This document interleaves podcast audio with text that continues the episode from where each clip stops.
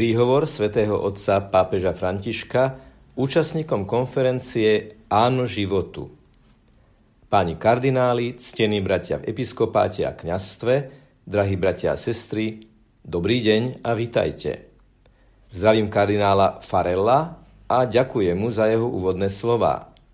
Zdravím účastníkov medzinárodnej konferencie Yes to Life, postarať sa o vzácny dar života v krehkosti, organizovanej dikastériom pre lajkov, rodinu a život a nadáciou Srdce v jednej kvapke, Il Cuore in una goccia. Jednou z tých, čo sa vo svete každý deň angažujú za príjmanie detí, ktoré sú pri narodení v stave extrémnej krehkosti. Sú to deti, ktoré v mnohých prípadoch kultúra skartovania definuje ako nezlučiteľné so životom a sú takto odsúdené k smrti. Žiadny človek však nikdy nemôže byť nezlučiteľný so životom, ani pre svoj vek, ani pre svoj zdravotný stav, ani pre kvalitu svojho života. Každé dieťa, ktoré sa hlási k životu v lone ženy, je darom, ktorý mení dejiny jednej rodiny otca, matky, starých rodičov i malých súrodencov. A toto dieťa potrebuje byť prijaté, milované a opatrované. Vždy, vždy. Aj ak plačú, ako tamto, možno si niekto pomyslí, veď robí hluk, odnesieme ho preč. Nie, toto je muzika, ktorú všetci musíme počúvať. A myslím si, že to dieťa počulo potlesk a uvedomilo si, že bol kvôli nemu. Však Nuž dieťaťu treba načúvať, aj keď nás trošku obťažuje, ale vždy, aj v kostole. Keď deti v kostole zaplačú, chvália Boha. Nikdy, ozaj nikdy neodháňajte dieťa, pretože plače. Ďakujem za svedectvo. Keď nejaká žena zistí, že čaká dieťa, okamžite ňou pohne zmysel pre hlboké tajomstvo. Ženy, ktoré sú matkami, to vedia. Vedomie tej prítomnosti, ktorá rastie v jej vnútri, prenikne celú jej bytosť, robiac z nej už nielen ženu, ale aj matku. Medzi ňou a dieťaťom sa rýchlo vytvára intenzívny krížový dialog, ktorý veda nazýva cross-talk. Je to reálny a intenzívny vzťah medzi dvoma ľudskými bytostiami, ktoré medzi sebou komunikujú už od prvých momentov počatia pre dobro vzájomnej adaptácie, postupne ako maličké rastie a rozvíja sa. Takto sa tento nový človek stáva hneď synom či dcérou, pohynajúc ženu k náklonnosti voči nemu celým svojim bytím. Dnes sú moderné techniky prenatálnej diagnózy schopné odhaliť už v prvých týždňoch prítomnosť malformácií a patológií, ktoré niekedy môžu vystaviť vážnemu riziku život dieťaťa a pokoj matky. Už samotné podozrenie z patológie, no ešte viac istota o chorobe, menia prežívanie tehotenstva, vrhajúc ženy a páry do hlbokej skľúčenosti. Pocit osamelosti, bezmocnosti, strach z utrpenia dieťaťa i celej rodiny sa vynárajú ako tichý výkrik, ako volanie o pomoc v temnote choroby, ktoré výsledok nikto nevie s istotou predpovedať. Pretože vývoj každej choroby je vždy subjektívny a ani lekári často nevedia, ako sa prejaví u konkrétneho jednotlivca. A predsa je tu jedna vec, ktorú vie medicína veľmi dobre. Deti už od materského lona, ak vykazujú patologický stav, sú maličkými pacientami, ktorí sa nezriedka môžu liečiť prostredníctvom výnimočných farmakologických, chirurgických a asistenčných zásahov, schopných dnes už zredukovať tú strašnú priepasť medzi diagnostickými a terapeutickými možnosťami, ktoré už roky predstavujú jednu z príčin dobrovoľného abortu a ponechania bez pomoci pri narodení mnohých detí s ťažkými patológiami. Centrálne terapie na jednej strane a perinatálne hospice na druhej nadobúdajú prekvapujúce výsledky v klinicko-liečebných parametroch a zabezpečujú nevyhnutnú podporu rodinám, ktoré príjmajú narodenie chorého dieťaťa. Takéto možnosti a poznanie musia byť dané k dispozícii všetkým, aby sa šíril vedecký a pastoračný prístup kompetentného sprevádzania.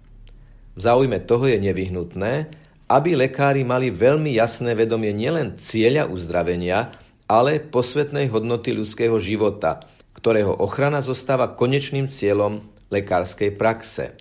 Lekárska profesia je misiou, je povolaním k životu a je dôležité, aby si lekári boli vedomí, že oni sami sú darom pre rodiny, ktoré sú im zverené.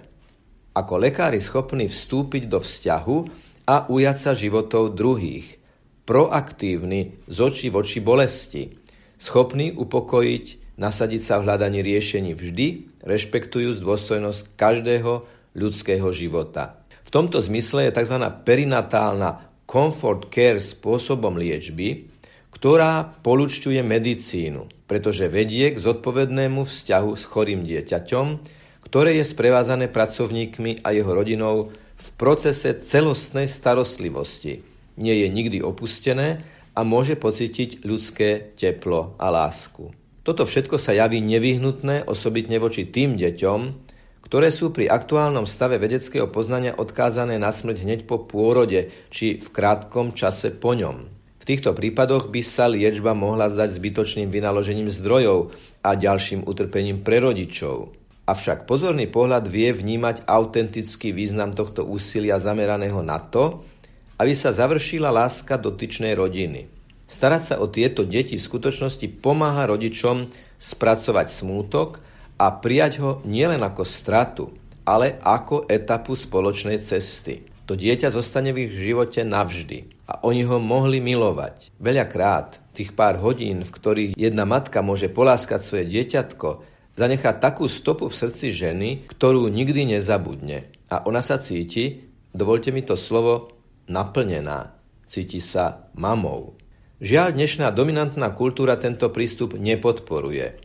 Na sociálnej úrovni strach a nepriateľstvo voči zdravotnému postihnutiu často privádzajú k voľbe abortu, ktorý definujú ako prax prevencie. Ale učenie cirkvi v tomto bode je jasné. Ľudský život je posvetný a nedotknutelný. A od používania prenatálnej diagnózy na selektívne účely je treba dôrazne odrádzať, pretože je vyjadrením nehumánnej, eugenickej mentality, ktorá oberá rodiny o možnosť prijať, objať a milovať svoje najslabšie deti. Niekedy začujeme, ak vy katolíci neakceptujete potrat, to je problém vašej viery. Nie, to je problém prednáboženský. Nie je to vec viery. Neskôr sa prejaví, ale nehrá zásadnú rolu. To je problém ľudský. Je to problém prednáboženský, Nezhadzujme na vieru niečo, čo je neprislucha v prvotnom zmysle. Je to problém ľudský, stačia dve vety, aby sme toto dobre pochopili. Dve otázky. Prvá otázka. Je dovolené vyhasiť ľudský život na vyriešenie nejakého problému? Druhá otázka. Je dovolené najať vraha na vyriešenie problému? Odpovedzte si. Toto je ten kľúčový bod. Nezachádzajme na pôdu náboženstva kvôli veci, ktorá sa týka samotnej ľudskosti. Nie je to dovolené. Nikdy, nikdy neslobodno vyhasiť ľudský život, ani najať vraha, aby sa vyriešil určitý problém. Potrat nikdy nie je odpoveďou, ktorú ženy a rodiny hľadajú. Skôr je to strach z choroby a osamelosť, ktorá spôsobuje, že rodičia váhajú. Praktické, ľudské a duchovné ťažkosti sú nepopierateľné, ale práve preto je potrebná a urgentná razantnejšia pastoračná činnosť na podporu tých, čo prijímajú choré deti.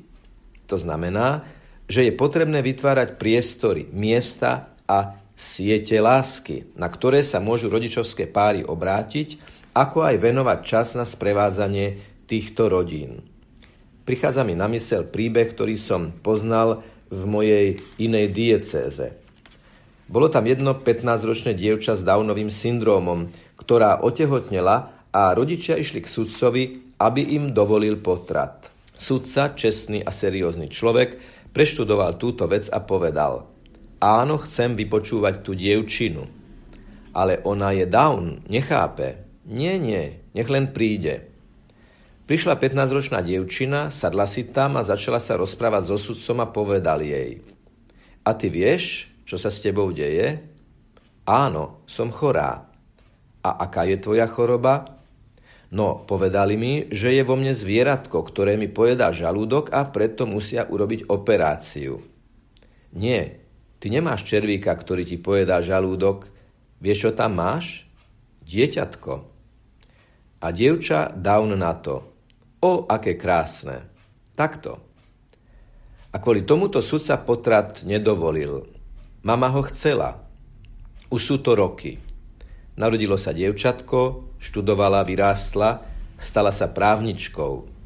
Toto dievčatko od chvíle, keď pochopila svoj príbeh, pretože jej ho vyrozprávali, pri každých svojich narodeninách volala sudcovi, aby mu poďakovala za dar narodenia.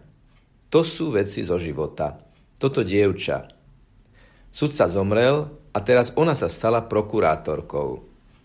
Už pozrite, aká krásna vec. Potrat nikdy nie je odpoveďou, tou odpoveďou, ktorú ženy a rodiny hľadajú. Ďakujem vám preto všetkým, ktorí pre túto vec pracujete. A ďakujem osobitne vám, rodiny, matky a otcovia, že ste prijali krehký život. To slovo krehkosť počiarkujem, pretože mami a aj ženy sú odborníci na krehkosť. Príjmať krehký život. A ďakujem, že ste teraz oporou a pomocou iným rodinám. Vaše svedectvo lásky je darom pre svet. Žehnám vám a nesiem vás v mojej modlitbe. A prosím vás, aby ste sa za mňa aj vy modlili. Ďakujem.